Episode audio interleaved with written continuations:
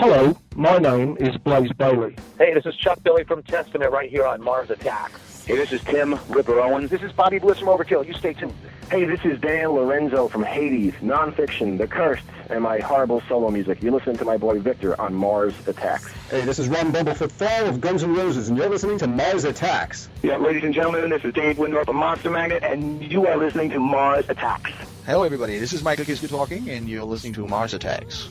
Hey, this is Richard Patrick from Filter, and you're listening to Mars Attacks. Hey everybody, what's happening? This is John Bush, and you're cranking it up on Mars Attacks. Hey, what's up everybody? It's Don Jamieson from That Metal Show on VH1 Classic, and you're listening to Mars Attacks. Crank it.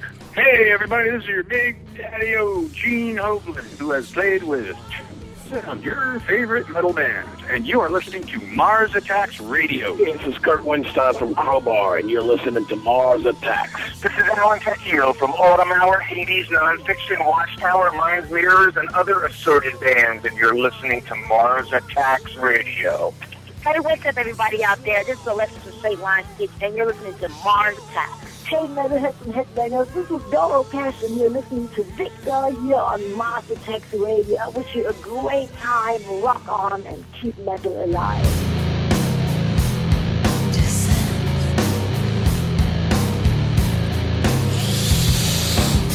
We hope that somewhere someone will stand up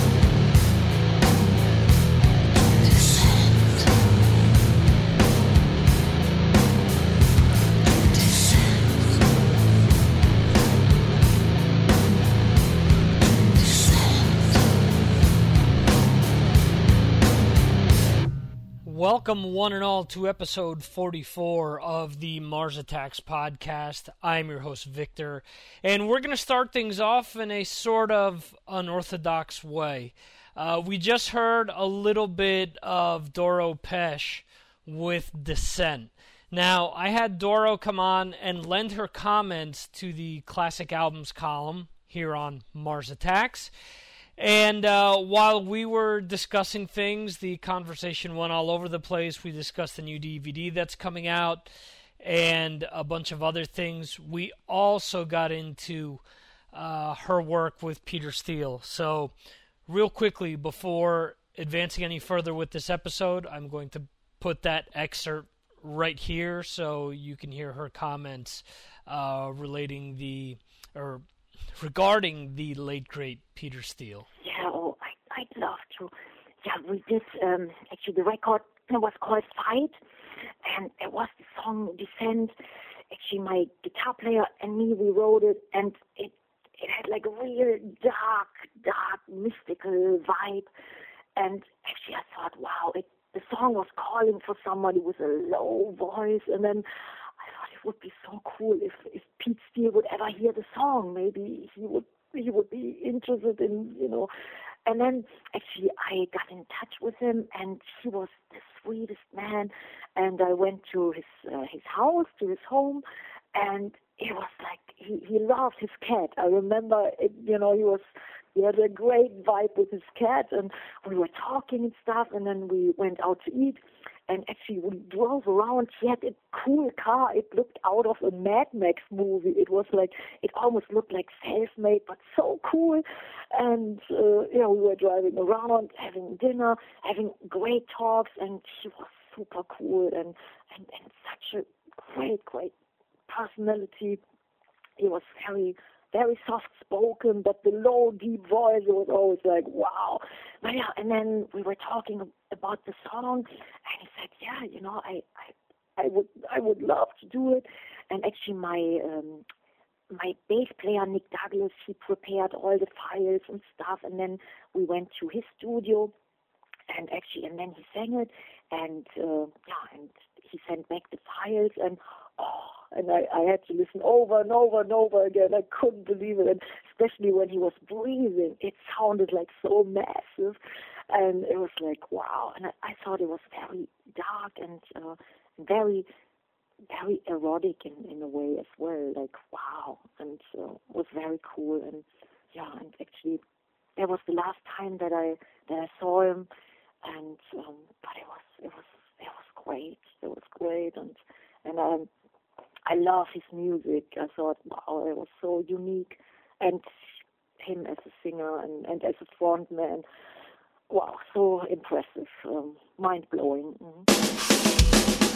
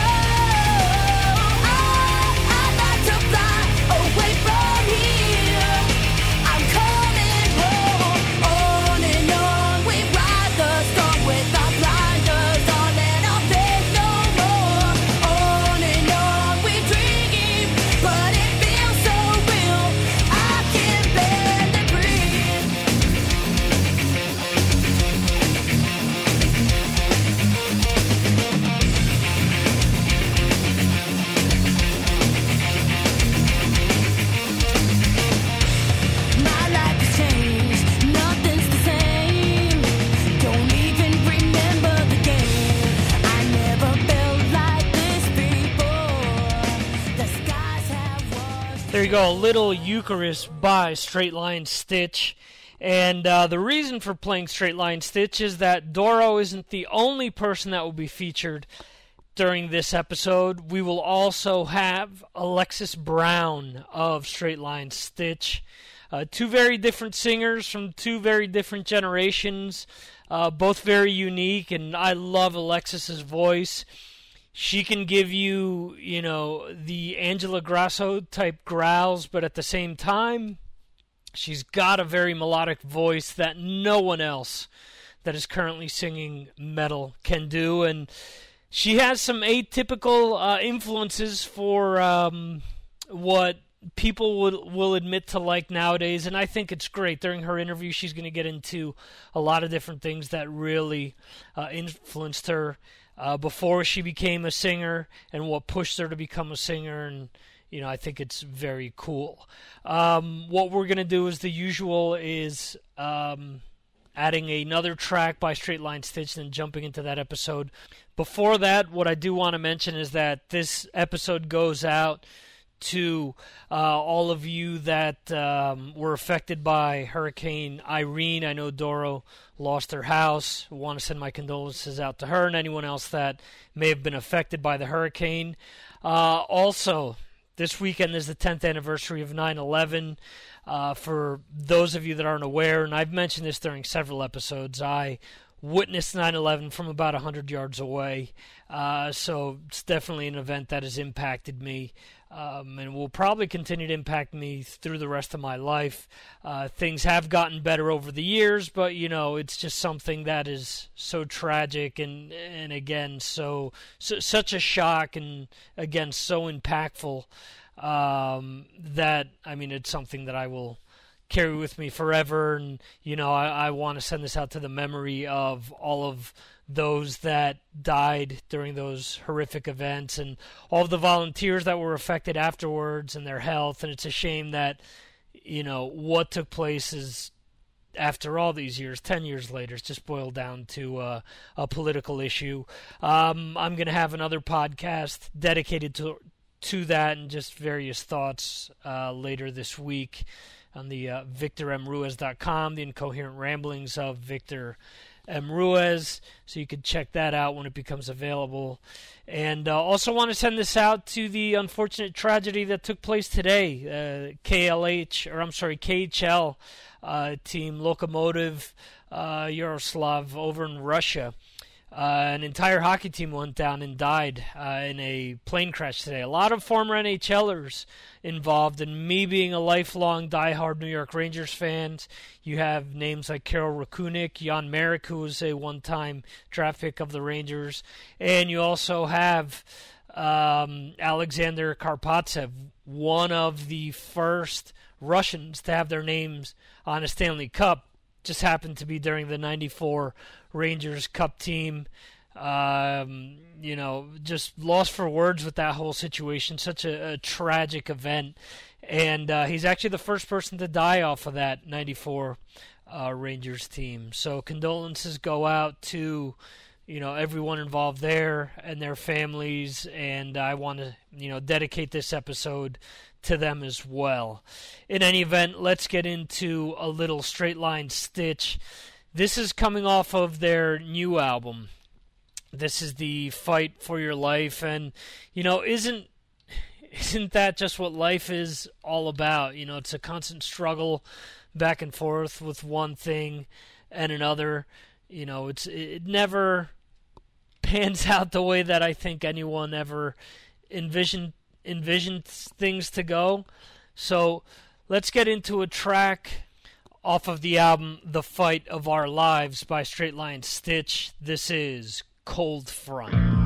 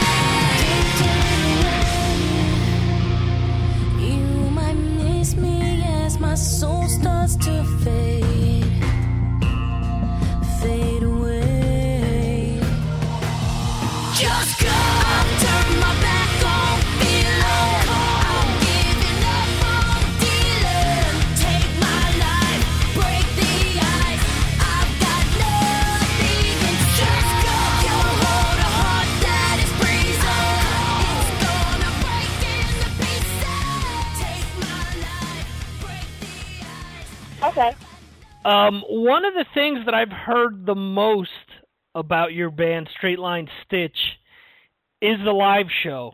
And every time that someone talks about your live show, they always talk about how commanding you are on stage. Um, obviously, this is something that you're trying to get across when you guys perform, and you're trying to make a statement uh, when you guys perform. Is there anything from seeing another band or from growing up, maybe being influenced influenced by a certain band that made you want to be this way live? Um, that's actually a really good question. There were, um, you know, especially, you know, we tour a lot. We tour with a lot of bands, especially a lot of bigger bands that have, you know, been in the game longer than we have. So it's definitely a learning experience for me. You learn a lot of things, and I like to think I learned a lot, especially like from touring with bands like Devil Driver, 36 Crazy Fists, and um, what got me into wanting to do this in the first place was like my brother and my stepdad. They were in the rock, and uh, you know, my my brother he's listening to like Ozzy and Pantera, White Zombie, and Korn at the time.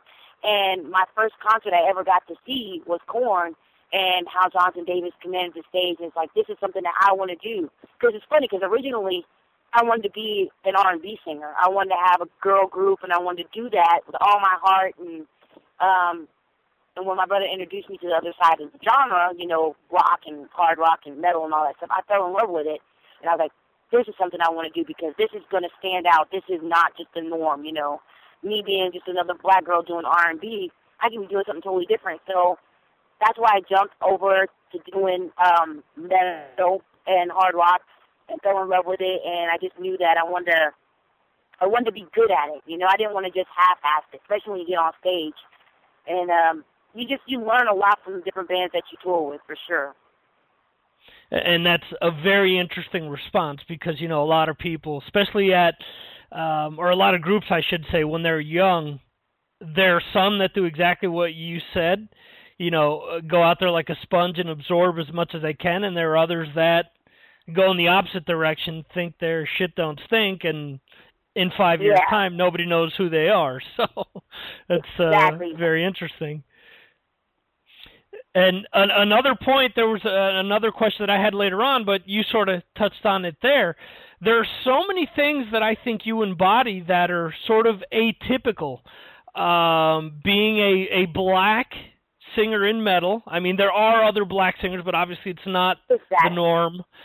You're also a black female singer, which, you know, I can't think of any other black female singers out there that sing metal. I mean, maybe Jada Pinkett Smith and right, but Nancy, she's hard rock.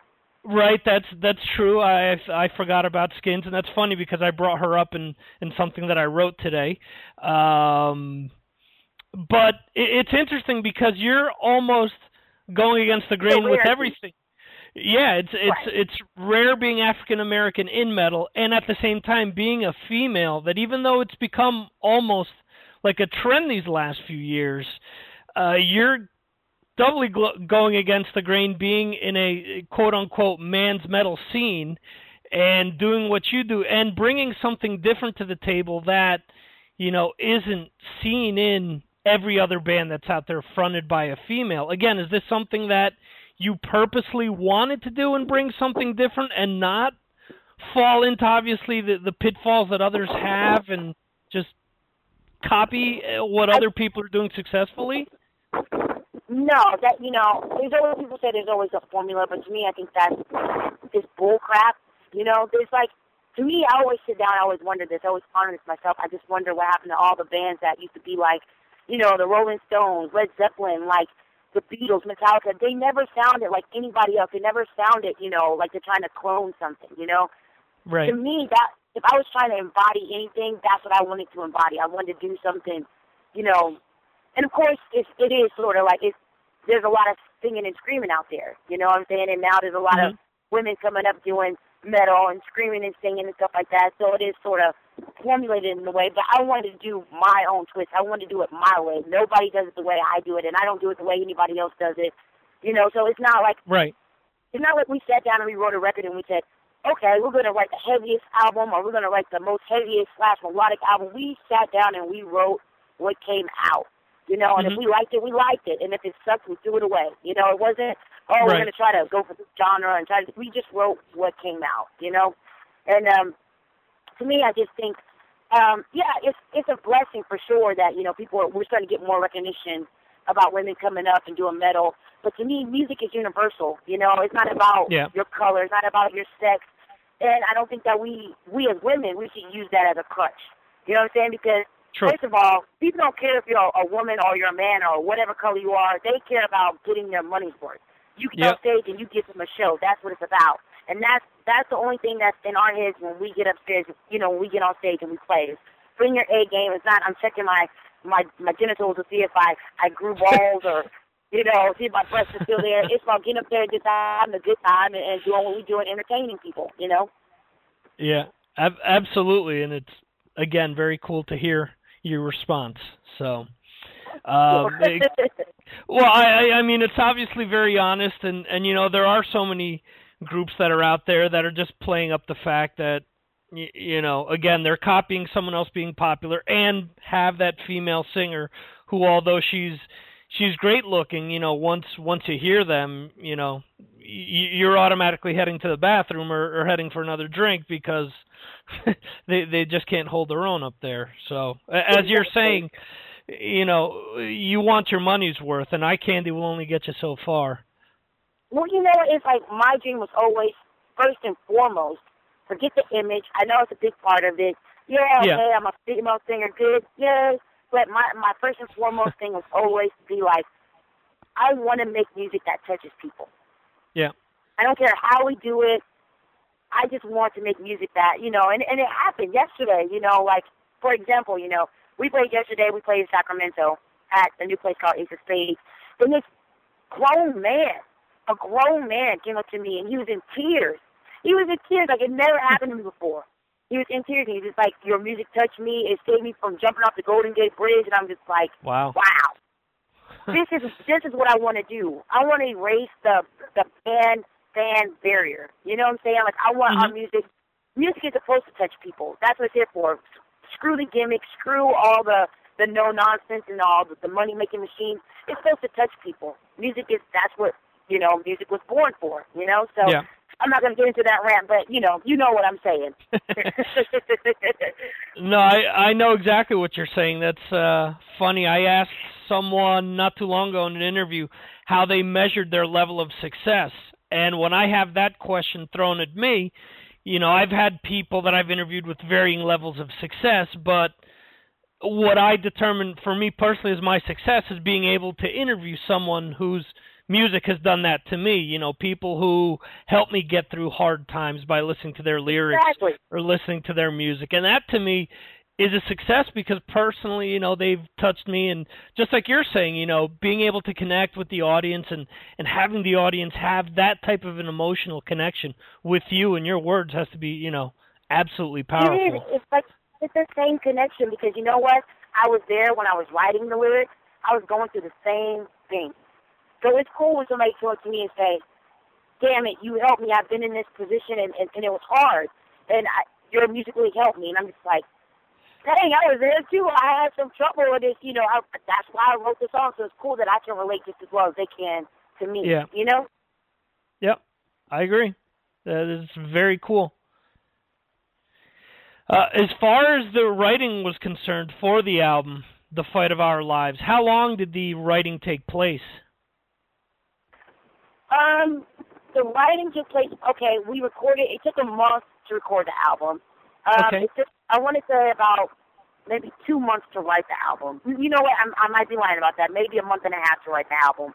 To you know, Okay. actually get the songs together because we have been writing little bits and pieces while we're on the road.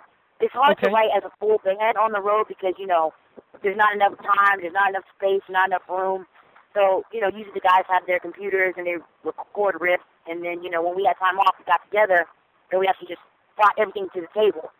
So um, Right. all in all, I think to write the whole thing, write and record, it took probably about like uh, probably like three months, maybe three Okay. months, something like that.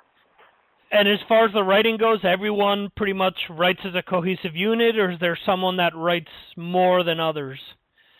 No, we all write together as a unit. I write all my lyrics because I'm sort of, you know, well, I write all my lyrics, and then when we go in the studio, they're fine tuned by whoever's like, you know, doing the engineering. You know, in that case, it's Ben Schigel. Ben Schigel, I always say his last name wrong. Uh, who's done Chimaira, and uh, two songs we did with Johnny K. You know, they'll help fine tune it, whatever, but my lyrics are written by me.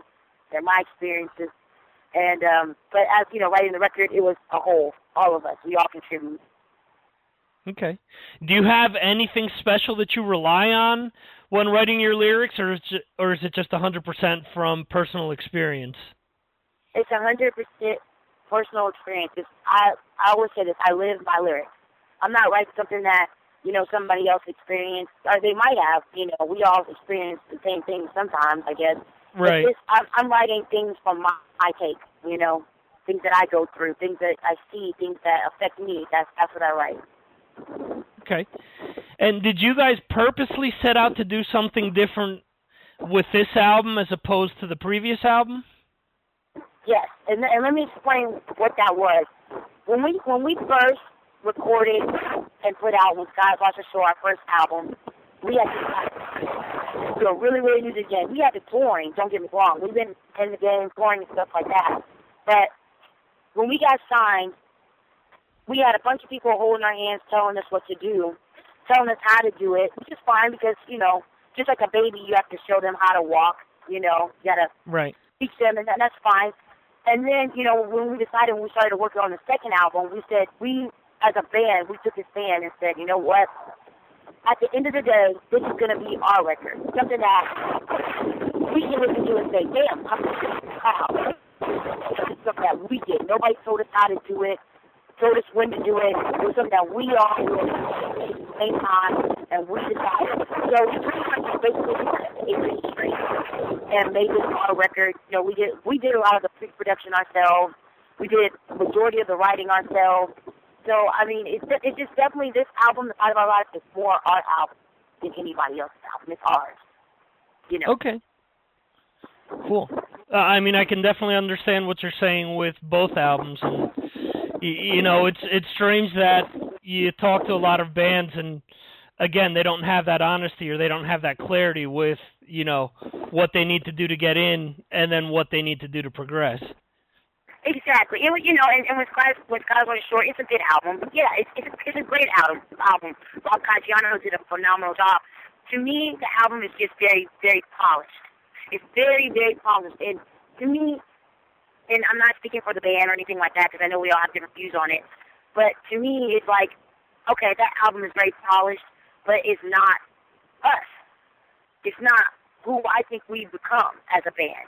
And I feel like this album, The Fight of Our Lives, shows this showcases more of us as a band. You get to look inside and be like, damn, this is who they really are as people.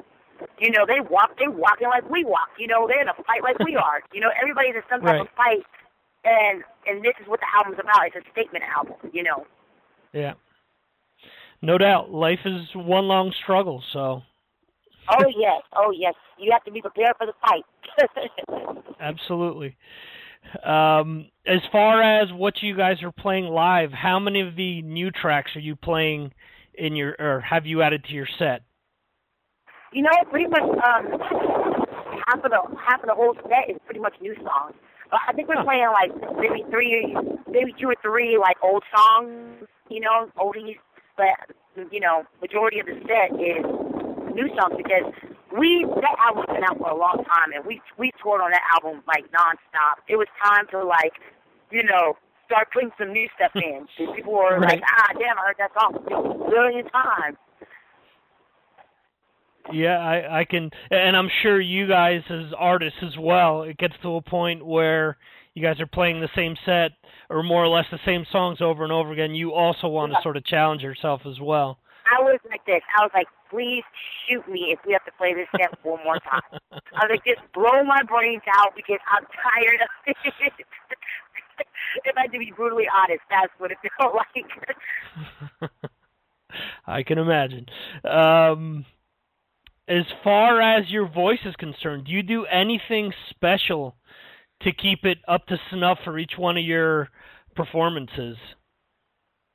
I probably should, but I don't. You know, Okay. at first I was, you know, for a while when we did, you know, we recorded the first album, I, I did some training with with the cause, and she's Right. awesome. She's so cool, and I did, you know, I was doing the warm ups, but I'm I always slack in that stuff. Like if there's something I'm supposed to do, I I sort of slack. I'm just like, damn, but I don't feel like doing it today. Um, I.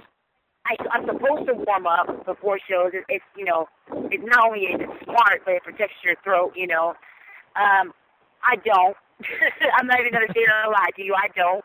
But um, you know, sometimes I'll um Travis, the the singer for Divine Heresy, he would like give me like little tricks and stuff like that. He would tell me like to take a capful of olive oil in case my my vocal cords got dry, or breathe into a towel for like 20 or 30 minutes before you play. Like here and there, I'll do things like that, you know. But it's nothing crazy. It's, there's no secret that I do, you know, to make my to make me sound the way I do. You know, that's just I sound that way. Okay, cool. And it's cool because you do have the the, the two extremes in your voice, and and definitely, um, you know, out of any of the uh, any singer in metal right now, probably the most melodic voice out there, and being able to hang in there and do some really great melodic stuff, which is, you know, to me, any band. That, but any any band that has guttural vocals, you know, it I love it, but after a time of just listening to that, you want something else, and I think you guys have that perfect balance in being able to bring both to the table. Thank you. It's nice to have a happy medium, I guess. Yeah, at least it keeps me happy. um, you. you mentioned before that um, you came close to being an R&B singer or wanted to be an R&B singer, and your brother's influence made you become a uh, metal singer. If you were to choose one singer that lit the spark in each direction, one R&B singer and one metal singer, who would those choices be? Um, and metal was Jonathan Davis. Uh, Okay. I that was him. I I was in love with Jonathan Davis. I was like, oh, that's what I want to be. And uh, I was young. I was really really young, and uh, it was his voice. I thought he was a phenomenal singer. Um, and then and um, what made me want to do R and B was Aaliyah. Her, I just thought she had such a little. She had like not one of like a like a powerhouse voice, but she had a voice that touched people. That it was just. It didn't matter that her voice was, you know, like mine, sort of like not so strong, but you know, strong enough. You know, so I definitely inspired because of Aaliyah and Jonathan Davis for sure. and she had a very unique voice as well. It wasn't sort of a uh, cookie cutter voice where you know you could. I mean, you could pinpoint who she was, and then you were hearing at the same time like fifty thousand other singers that all just sounded alike because you know they were all working with the same producers and everything. But she definitely did stand exactly. out. Yeah. She did. It's- And then you know, shame- in metal, like it I'm sorry. No, no, go ahead, go ahead. Oh no, I was just gonna say, and you know, even in metal, there's you know other singers that you know inspired me. You know, as far as other than Jonathan Davis, he was the reason why I wanted to like because Korn when they came out, they started that whole trend. They opened the door for like a bunch of bands. You know, that to me Yeah. that was inspiring. But you know, I, I admire singers like you know Brock Woodall from 36 Crazy Fists, Daryl Palumbo from Glassjaw. Like their voices to me are unique, and definitely Stevie Nicks. She's like my favorite vocalist of all time. So Mhm. I just had to throw that in there. no, no problem at all. That's funny that we've talked so much about Korn and, and how influential they are. Uh, I'm actually putting a, a list together for my website, or actually, I have been sending a list out to different artists and producers and stuff to comment on different albums that I feel have influenced metal and hard rock and whatnot. And the, I put the first Korn album on there just because of the influence that I think that they had and what an impact that was. What a shock that was to metal in general when that album came out. I remember. I rem- yeah, I remember getting up for work at five o'clock in the morning and seeing the video for Blind and thinking, "What the hell is this?" You know, I, it was just so different. I didn't I didn't know you know how to grasp it, and a lot of times those are the groups or those are the the songs or albums that really stick with you because it's so different that it really is almost like a sh- a shock and you know it's just so cool. So I'm glad that you brought that, that up. And go ahead. That whole era pretty much changed my life in music. Yeah. For sure. The whole Korn era that that changed my life for sure. And and I also think it's cool that we're mentioning Korn because for some stupid reason, you know, over the past few years, it's almost like taboo to bring up certain bands from that period, and uh-huh. you know, I, yep. I, I I don't know. It's just dumb because a lot of people don't like the period because of what their friends are saying, or you know, they're looking over their shoulder and don't want to say, "Hey, well, I like this band," you know. And through every sort of evolution in metal or hard rock, there's been good and there's been bad, and you know bands like Korn are the bands that stick out because they were the pioneers. I think the problem is the fifth generation, you know, retread of Korn is what sort of ruined what was going yeah. on, and I and I don't think that's the fault of the band so much as you know a label wanting to people. make make people, cash off. People are fickle. People yeah. are fickle. They really are, and that's you know, if I love what I do. Don't get me wrong, but yeah you know, I'm scared of people. You know, I really am because the people have such strong emotions. They love you to death. They love you to death. But right. something bigger and better comes tomorrow. They don't even know who you are. You know, it's it's a big deal, and it's like I'm not ashamed of the things that I like. I don't think anybody should be ashamed of the things that they like because if it's good to you, that's all that matters. You know, people yeah. are too too worried now about oh, if I say this, it's going to be embarrassing or people are going to laugh at me. It's like who cares? You know, if that's yeah. what started you going down the path you're going, I mean, why would you be embarrassed of that? You know, it's just yeah. silly to me. You know, but it's a crazy world, and that's how things are, unfortunately. Unfortunately, with you 100%. So. You've mentioned some of the bands that uh, that you toured with so far. You guys have also toured with Nonpoint this year. You're on the Hell Hath oh, No Fury tour now with In This Moment, System Divide, and uh, Sister Sin. Uh, what stands out so far with these tours that you've done this year? Outside of being able to present your new music, what other things, maybe playing a certain city or some crazy event that sticks out in your mind? You know, what sticks out in my mind with all these bands that we toured with, even going back to Devil Driver, which was our first really, really big, big, big tour, what sticks out in my mind is how genuine and how nice these people really are. You really don't get that from like, you know, you can see and read things, you know, and not really get the gist of a person or a band, you know. It's right. They're sort of flat until you meet them uh, or you tour with them, you live with them on the road. And to me, that's what's really stuck out. That these people are, they're sweet, they're kind, and humble. And I mean, that's why we've made so many friends. You know, from Devil Driver to In This Moment to Nonpoint, to 36 Crazy Fists. Just every single band we tour with, we always make friends because you. I think first and foremost, you have to be human. You know, right. through the rock star image, all that nonsense, you have to be human and and that's what I've learned because you know I totally thought you know some, being new to the game, you know, being the baby band, that everybody's a rock star, everybody's gonna have this attitude, it's gonna suck, and you know we just can't be that way. But I already had everybody labeled as you know the rock stars, the bad people, and I learned, you know, I learned that you know not everybody is you know messed up, you know, not everybody right. is like how people perceive you, you know.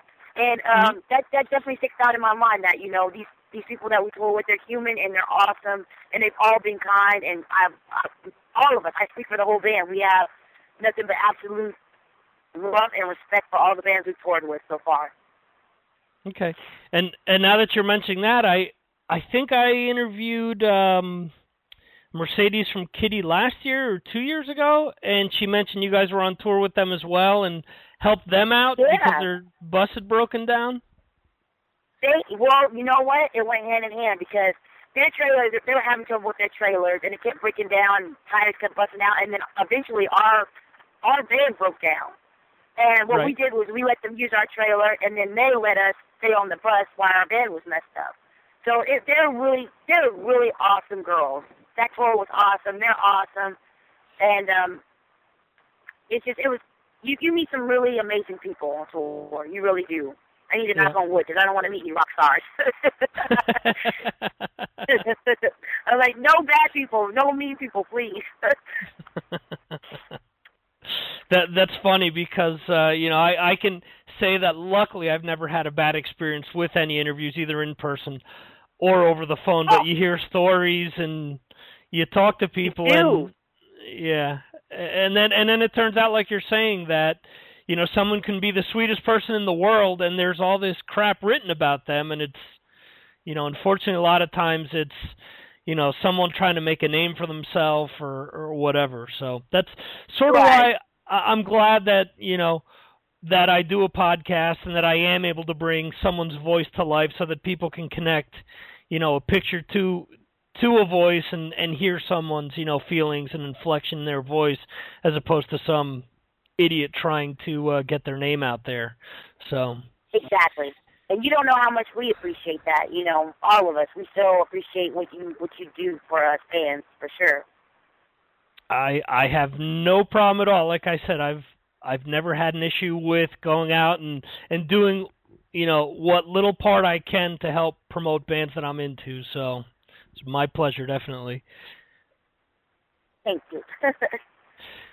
Uh, as far as touring goes, uh, you guys are also going to be touring with In Flames, and you're going to be on the uh, Mayhem Festival. The yes, I was confused. This whole the whole big long name here, Rockstar Energy Drink Mayhem Festival. So that is correct. yes. Uh, I get, you know what? I, I we were calling it Mayhem Fest and we got in trouble. So you got to say the whole name. It's like, okay, we're doing the Rockstar Energy Drink Mayhem Festival. I get so excited every time I say it. So I'm glad Yeah. you said it.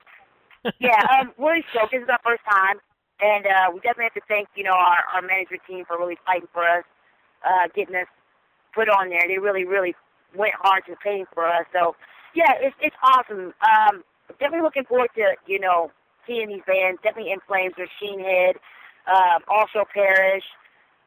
It's amazing like bands, a amazing amount of bands that I'm like looking forward to see on that bill. Kingdom of Sorrow as well.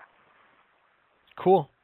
A lot of great bands, absolutely. Yeah. And and it's funny because people always bitch about how there are no good festivals or no good tours in the states, and there's a perfect example of a good you know touring festival that'll be around in the summer. So Yeah, it's it's a good thing to have. I'm I'm glad that it's it's you know still doing its thing.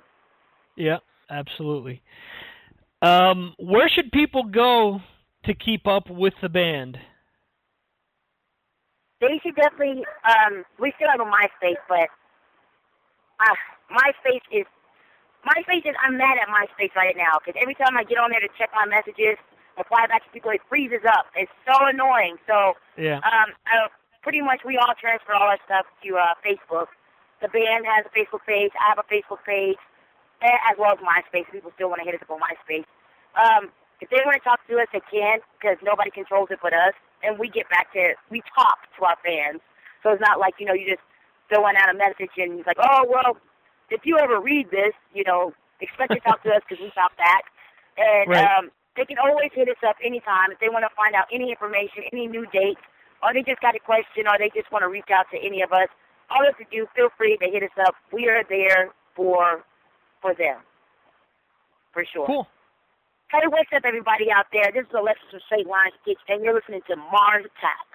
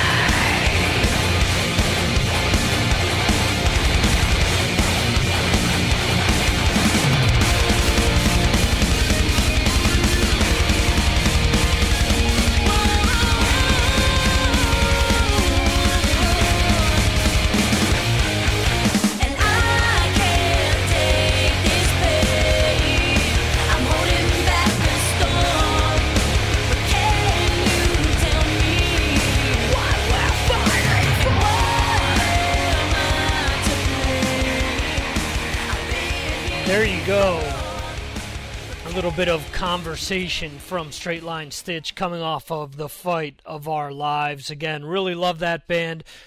Really love the unique sound that they have. Uh, there are so many bands out there that you know, just mimic one another. And Alexis has that id factor, definitely has a very strong voice, a very unique voice. And want to thank her for coming on the show. Want to also thank Bill Meese for setting everything up. I did that interview a long time ago. Well, not a long time ago, a few months back. Uh, again, one of the ongoing themes here has been the birth of my son and how that pretty much pushed everything back. So I do apologize to everyone involved for this uh, interview taking so long to come out, but hope you guys enjoyed it. Uh, what we're going to do is get into a little uh, music from Doro, since she's featured in the latter half of the show. Uh, her people over at her management company, uh, her name is Liz at Ear Splitter. I'm sorry. Sorry, Liz. Forgot the name of the company. Um, she helped set everything up and um, she was kind enough to send me MP3s of the new DVD that's coming out on the 13th of September uh, in the U.S. It's been out in Europe for some time, and uh, let's get into a live track off of the DVD. Uh, this track is called Earthshaker Rock.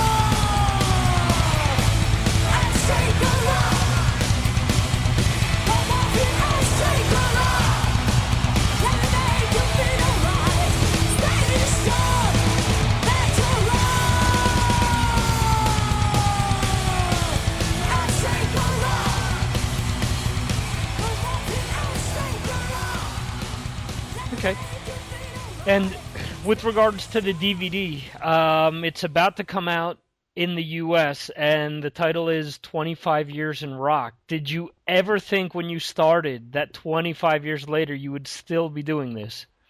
Oh no, no. I think, man, when when I started, we actually um, yeah, we just did it for fun. I just always wanted to become a singer since I was three years old.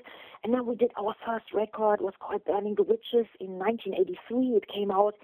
And actually, that was, that was great. We had no idea that people would even know about us. And we thought maybe we would sell like 100 copies, and I was counting all my friends and family members and girlfriends and boyfriends, and we had about like, yeah, 100 copies.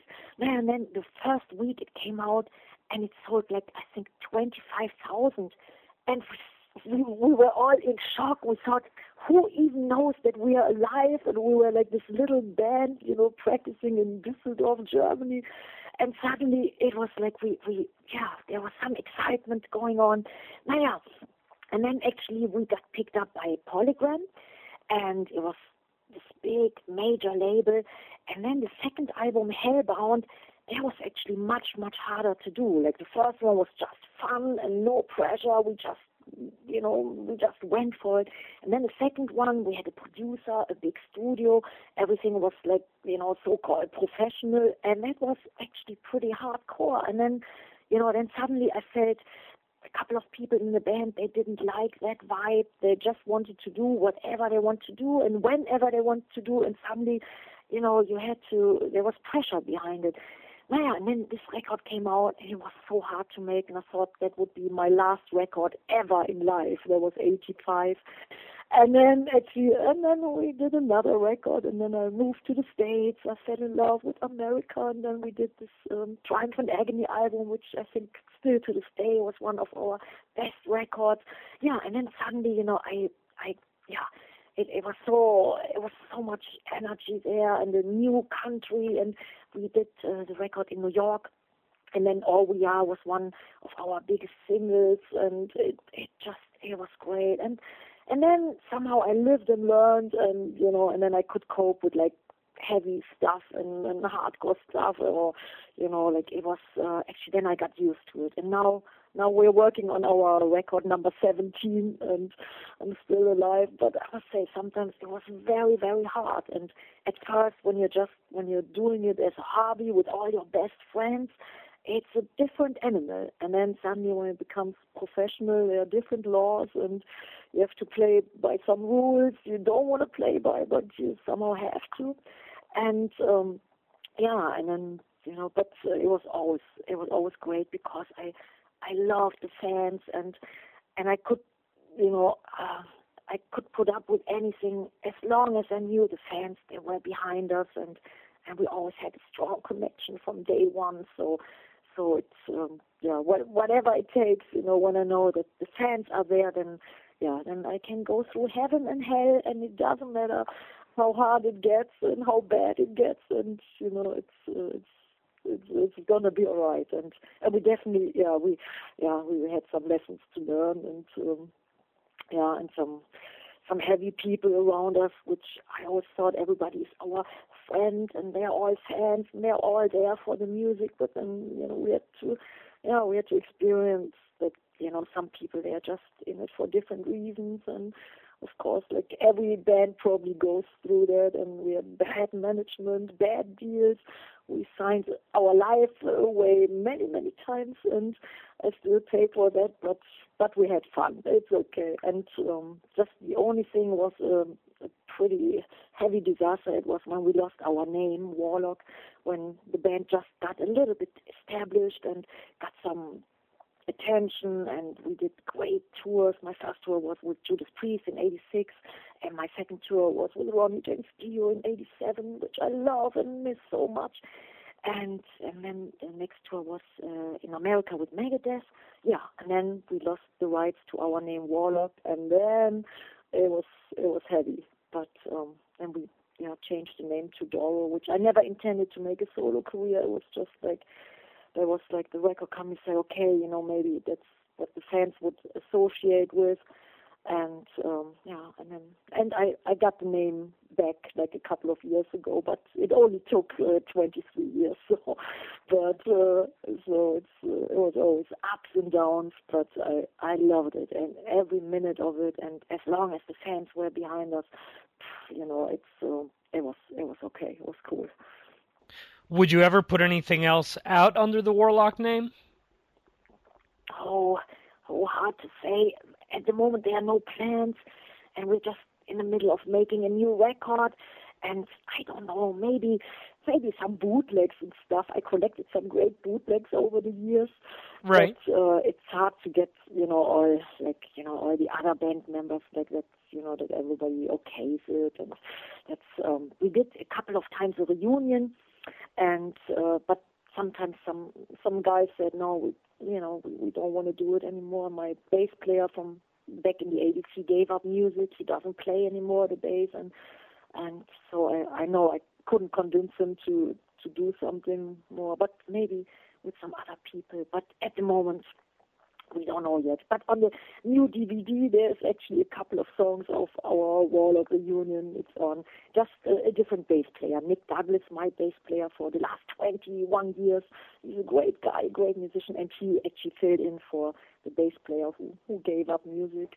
And so, but it, it was fun, and um, yeah, it was it was pretty pretty cool. Okay. And would you have ever imagined when you started out that titles like legend or influential would have been associated to you? Oh, oh man, it's that that's too much. I'm I'm you know what? I'm just a metalhead. I'm just a metal fan. I still am, and you know, and I, you know, I, I feel I'm I'm a servant to the fans. I want to make the fans happy. Want to give them, you know, positive energy. You know, you know, with all power, passion, energy, like good, you know, good songs. Something what you know, what what makes their life maybe a little bit brighter, and you know, and even maybe just two hour concert. You know, is you know, is, is like like a good memory for somebody. So I, I just I always give it my all, and I love the fans more than anything else in this world. And I always want to, you know, yeah, do it till till till the very last day in my life, if that's possible. And I'm just so grateful to, yeah, to have like the the strong fan base who always carried us through. And um, I'm just, yeah, one of the metal community, and I'm so happy to be part of it. And you know, and just like yeah, I'm, I'm very happy that I can do it, and I love singing. I love music so much. So, you know, I I appreciate it every day, and every concert is, you know, it, it could be the last, and and every every festival, every tour is a new challenge, and I I always yeah wanna wanna do great for the fans, and I hope that I can do many many many more years. But I still always you know will stay a metal fan, and you know, and I I enjoy other bands and music, you know just as much, you know, and actually, yeah, still nothing changed from the early 80s to now. Like, you know, I still, I'm still a huge fan of many, many people, and yeah. Okay. And um, when I was reading, I'm sorry, a, a, press release from when the DVD came out in Europe, it mentioned that you had uh, two people that have been very kind to my shows Bobby Blitz Ellsworth from Overkill and and Jean Beauvoir from um, Crown of Thorns and obviously the Plasmatics. Um, what was it like to get all of these uh, special guests involved uh, in this show? And uh, was there any difficulty setting up uh, having all of these people involved? Yeah, actually, it, it's hard to believe, but it was all like it. It was like like a dream come true. Everything worked out. Like all the guests I I tried to contact, they were they were so supportive and they said, Yes, we're coming and just tell us when and where and it was actually it was it was great. And we worked on this uh, show a whole year.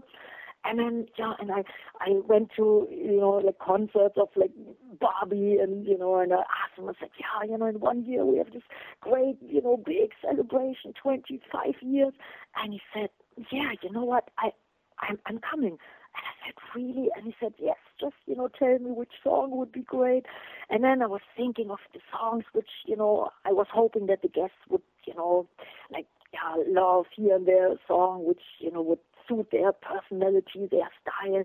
And with Bobby, I thought, yeah, maybe like a hard and fast, high energy song. And he did actually um, in the concert the song "Always Live to Win," and he was the first guest on stage uh, on that night, and it was it was great, and he was so he was so nice, and and the performance was awesome. And I think he's one of the best front people ever. I think his energy level, that's like, that's unbelievable. And I, I love his style. I think he's, wow, he's so, so powerful, so intense. I think that's, that's so metal and um and I was so happy that he that he came to the show. And and there were many many great guests which they went out of their way to to get to actually the show was taking place in Germany in my hometown.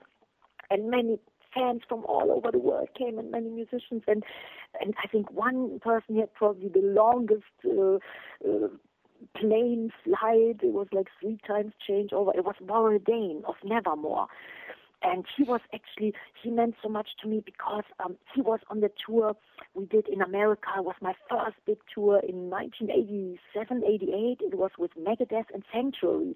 And he was the singer for Sanctuary. And I thought maybe it would be so cool to you know to invite him and to you know make the fans see you know some you know some buddy they wouldn't uh, expect. And then he came over and I think it took him 27 hours from Seattle. And Wow. and we sang together a Warlock uh, tune through a steel. And that was awesome.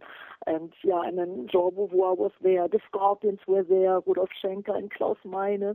And we did actually two Scorpion songs um, Big City Nights and Rock You Like a Hurricane which was my first uh, my first song I've ever I've ever heard of the Scorpions and that was great. And then we did a Warlock reunion, and then one of the highlights was the full metal female version of the song Celebrate.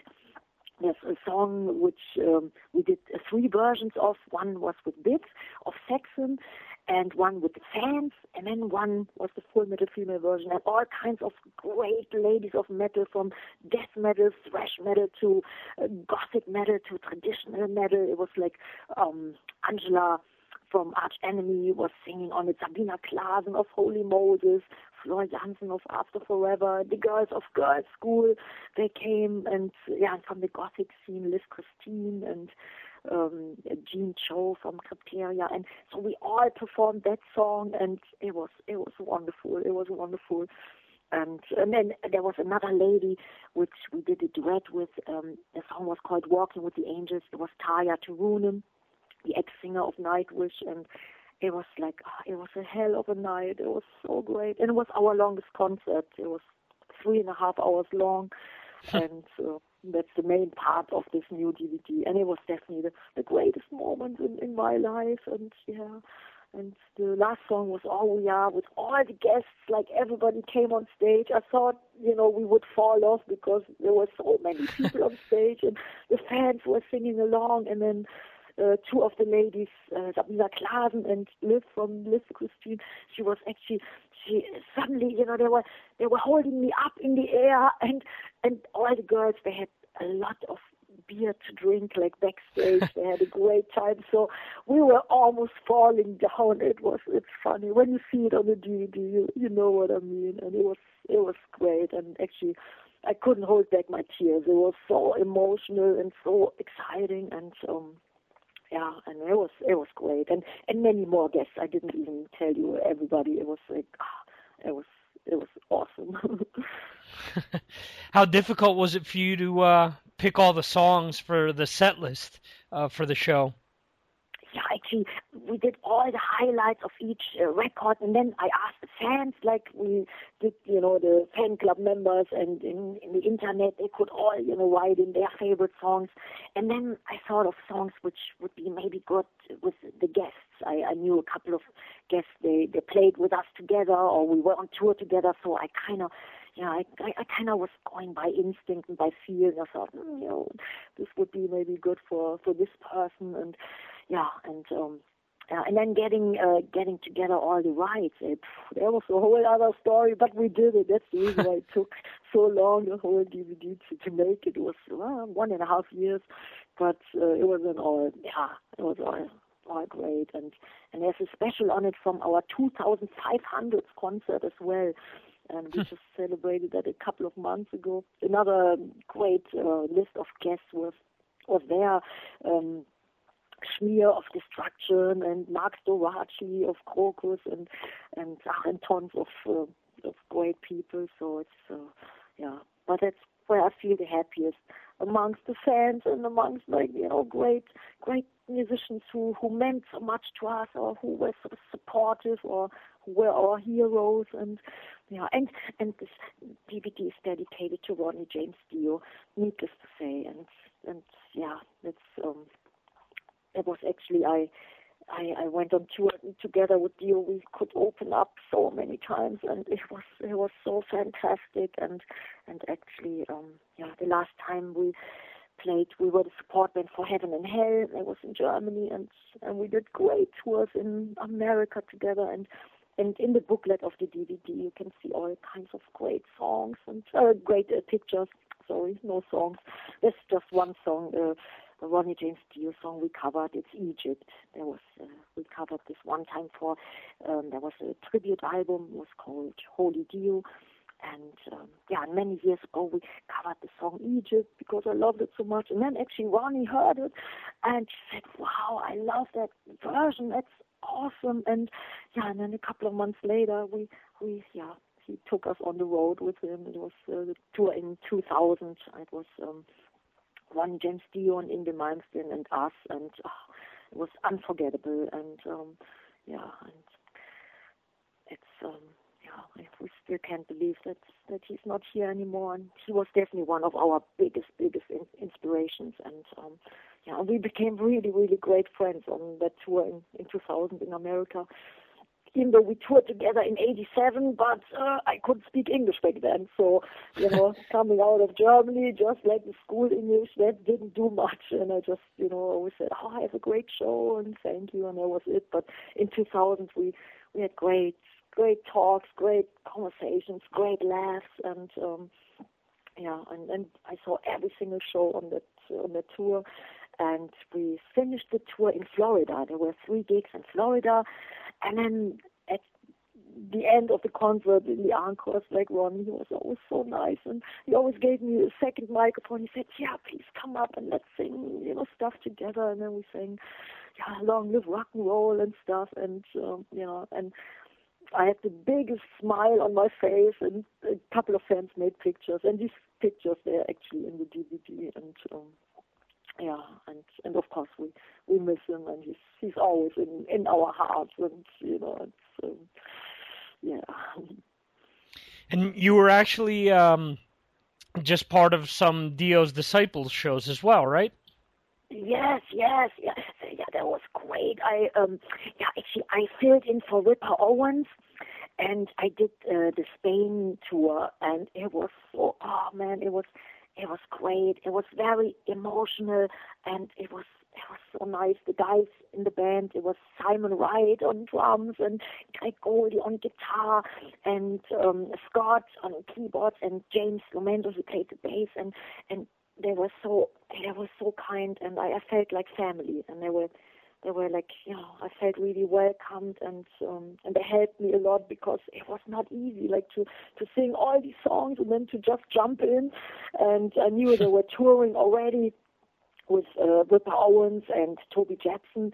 He was the other singer, and yeah, and then yeah, and then I I went to see them in Hamburg, and yeah, and then then I saw, oh God, there's so many songs, and yeah, and then I listened to to the Ronnie James Dio songs every day and night, like hundreds and hundreds of times, and I wanted to to do good. And then yeah, and then we started in Spain, and it all went really well. And and um, and of course nobody can sing as beautiful as Ronnie.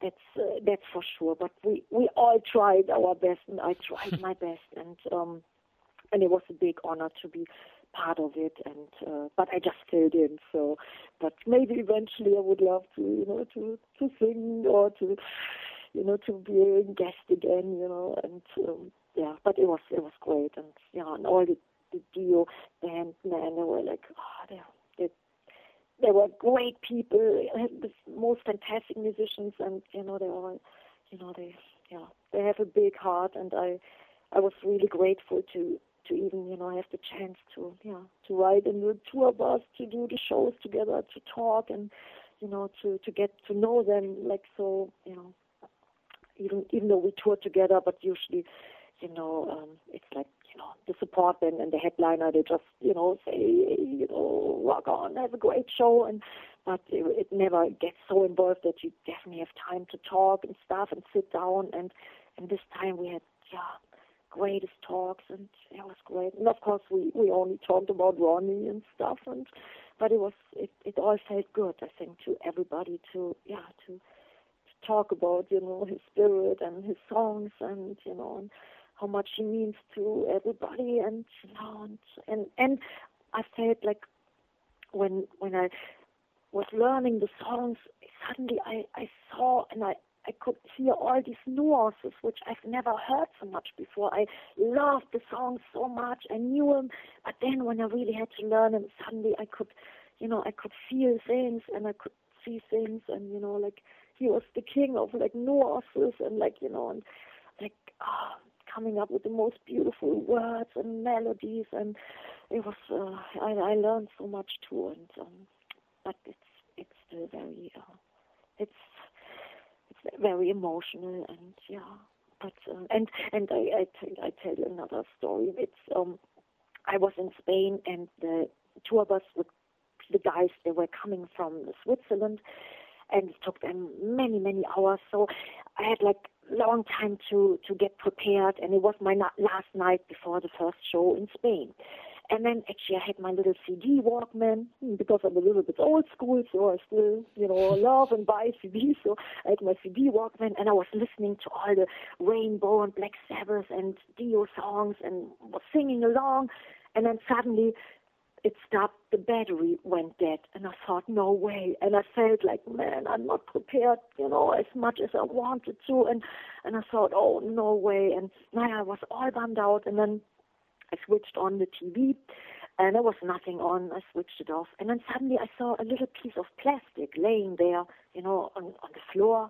And I thought, that's, that's strange, you know. And suddenly I thought, what, what's that little piece of plastic? It didn't seem like my makeup stuff, which I always have tons of stuff, but it didn't seem that it would belong to my uh, things. And, now, and then I was looking for where it would belong. And then suddenly I saw the remote control and you know, face down, and then I saw batteries, and they were brand new, and I thought, oh my God, and I said, oh, thank God, or maybe it was Ronnie, you know, wanting us to do good and to play good, and then I put the batteries in, and then I could sing all night, and I could practice, and then the first show was like, it all went great, and, you know, even though I was nervous as hell, but it all worked out fantastic. And then the second and the third show, Barcelona and Madrid, oh, they were even better, and I felt really comfortable. The, the guys in the band, they made me feel like really, really, you know, like they they were so supportive, and and it was great, and it was an honor to play with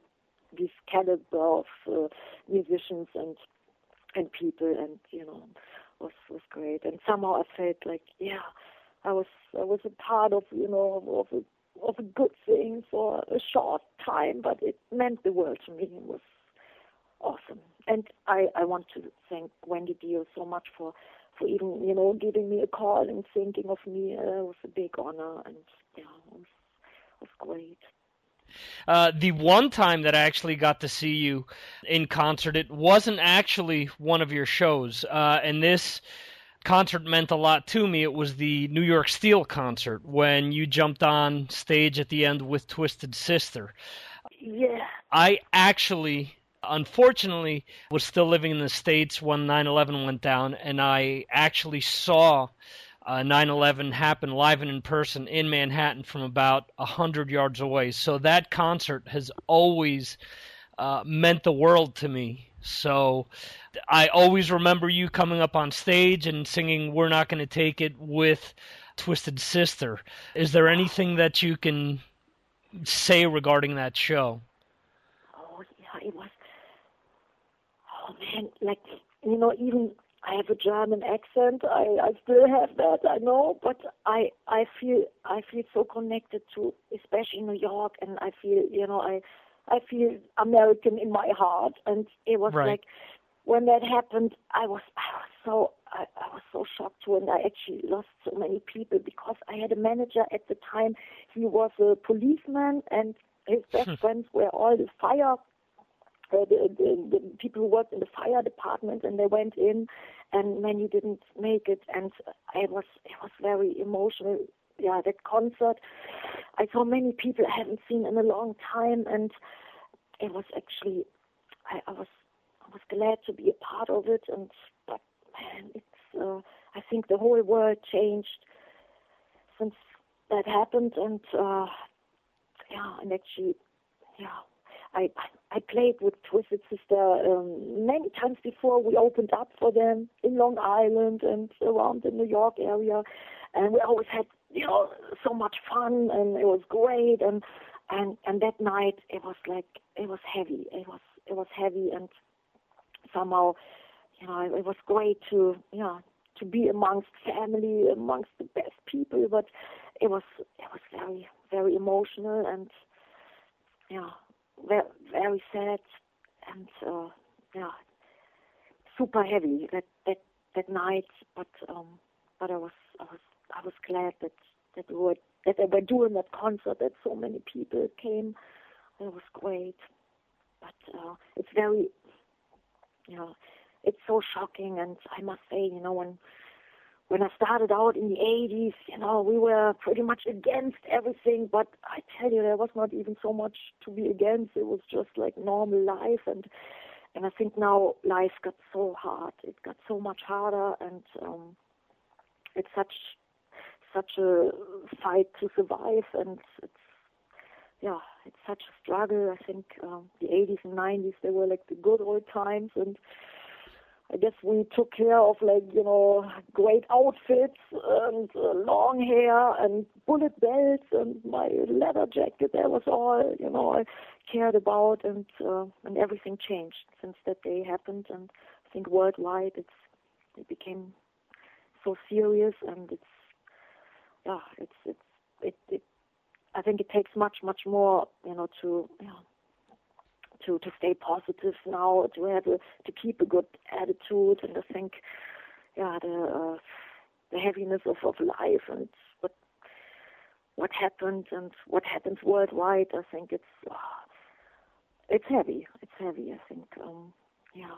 And I used to live right across from the World Trade Center. I lived in the Rector Place, and it was great there in Battery Park City. And actually, every day I went to take the subway from the World Trade Center, and it was a little shopping mall, and I always had a coffee and I had a bite to eat, and had many people I, you know, I met and had like not a deep friendship, but you know, we were like we were kind of buddies, and yeah, and and um, it was un- unbelievable. Getting back to the DVD for a moment, when does the DVD come out in the states? Uh, it's coming out the 13th of September and um, and it's out in Europe already. But I'm so happy that it's finally coming out in the states, and uh, we have a new label. It's coming out on Nuclear Blast, and yeah, and then we play two shows. Actually, the 9th of September in New York City, the Gramercy Theater. We want to do a great show with many great guests, many surprises, like something really, really special and unique. And then the next show is actually on the 11th of September I tried to to move it, but the promoter said no, you know, it's booked. But we want to play a show actually in uh, Chicago. It's called Reggie's Rock Club. But I want to I want to play it with like utmost respect and um, and change the set list and have a really special, unique show. But it will be different from the New York show and we will probably have a great guest there as well in Chicago. But both shows will be, yeah, completely different. But um, yeah, but great and maybe similar to the DVD. And yeah, and some some great some great guests already, you know, said, yeah, we're definitely jumping up on stage and playing with you guys. And yeah, I know that uh, Chris Caffery is coming, and um, Mark uh, from Accept, the new singer of mm-hmm. Accept, he's coming, and, and many other great people. So I'm yeah, I'm, I'm excited, and that will be like the release parties for the DVD. And mm-hmm. You mentioned that you're working on a new album. When can we expect to see that? Mm, yeah, it probably will come out next spring, and um, yeah, we already are yeah, we're doing pretty good. It's um, yeah, it's it's in the making, and the songs are great. Like songwriting is uh, already like yeah, we we got it all what we wanted. Maybe there's sometimes you know last minute there's a killer song coming up, but so far yeah, we have all the songs and. um one song I played in Wacken. I was in, in Wacken three weeks ago at the big German heavy metal festival, and I sang the first song, like, and it's called Raise Your Fist, and it's like an anthem. I think a real metal anthem, and that will, yeah, definitely make the record. And we have some other anthems, some speed metal, hardcore songs, and one song, it's called Hero, and that's actually in honor and dedicated uh, to Ronnie James Dio, and that's in the making. And uh, yeah, and, and lots of, of good stuff, and yeah, I'm I'm excited so far. I think it, it will be a good one, and yeah, and probably coming out in spring. Okay. Do you have a title as of yet, or you're still working on that? Yeah, we're still working on it. The work title is Raise Your Fist, but it's uh, it's the work title. I don't know if that will be a new one, but um, yeah, it's um, yeah. It's, okay. Yeah. yeah, too soon to say. You know, sometimes the day you print the record, you think, oh, I want to change the name. I did that a couple of times, which the record company always was like in shock and they hated me for it. But then, you know, it was uh, yeah last minute things. But usually that's like you know when you feel strongly about something, even when it's the last minute, you know, you got to do it, and then, yeah, so so you, you never know. And mm-hmm. hey, metalheads and headbangers, this is Doro Pesch, and you're listening to Victor here on Mars Attacks Radio. I wish you a great time, rock on, and keep metal alive.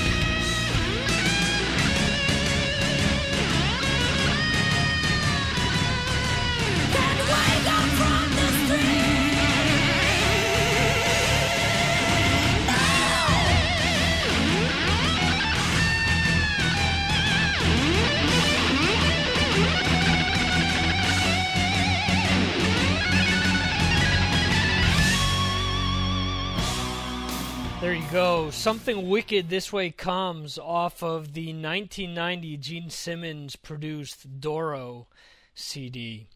Uh, purposely chose that track just to give you guys a, a slight hint as to something that Doro will be commenting on in the future. Uh, we'll close the episode with something else that will sort of help uh, wet people's whistle for uh, other comments that she'll be making somewhere down the road.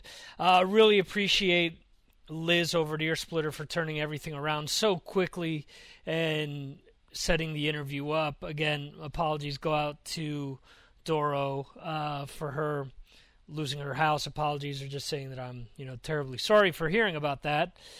And uh, thanks to once again to Bill Meese over at E1 for setting me up with Alexis Brown from Straight Line Stitch. Seth Thacker, actually, their guitarist, has lent his comments to the classic albums column, so check that out. Um, he's sent comments over for a few different albums. And uh, that's pretty much it. Want to thank all you guys for listening. Remember to go to Mark Striegel Radio to find out, or actually, I should say, to hear episodes of Mars Attacks Radio.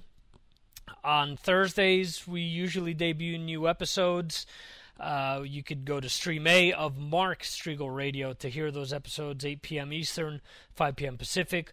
Also, remember to go to MarsAttacksRadio.com to check out when the episodes repeat uh, throughout the week and to be able to listen to or download the podcast. You can also subscribe to the podcast via uh, iTunes, and remember that you can send your comments or leave them directly on the website.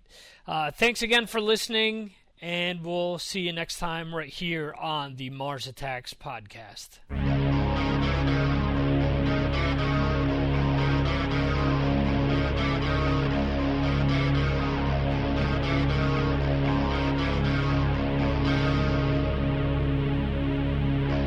Love me forever, or not at all.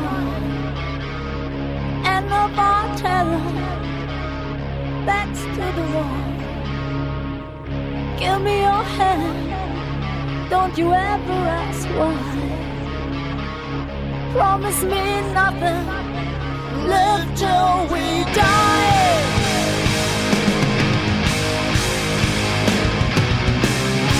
Everything changes, it all stays the same. Everyone guilty,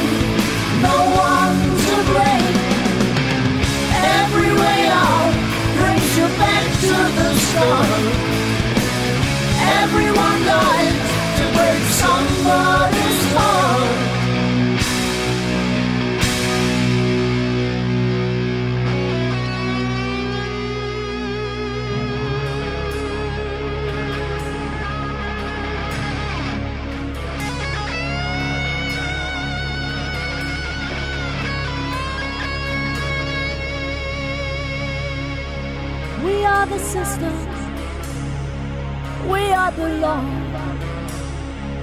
We are corruption. What when they call one of another? Laugh till you cry.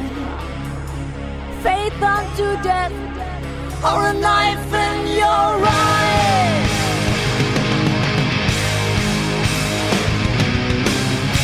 Everything changes, it all stays the same. Everyone guilty, no one to blame. Every way out brings you back to the start. Everyone dies to break somebody's heart. Oh, my lost love,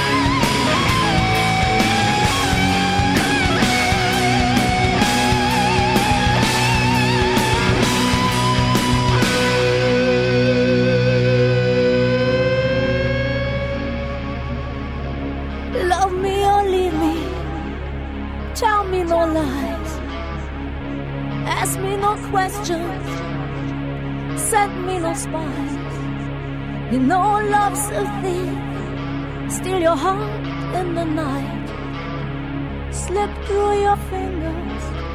Best hold on tight.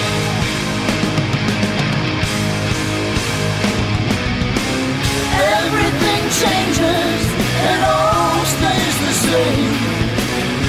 Everyone guilty, no one to blame. Every way out brings you back to the start. Everyone dies to break somebody's heart.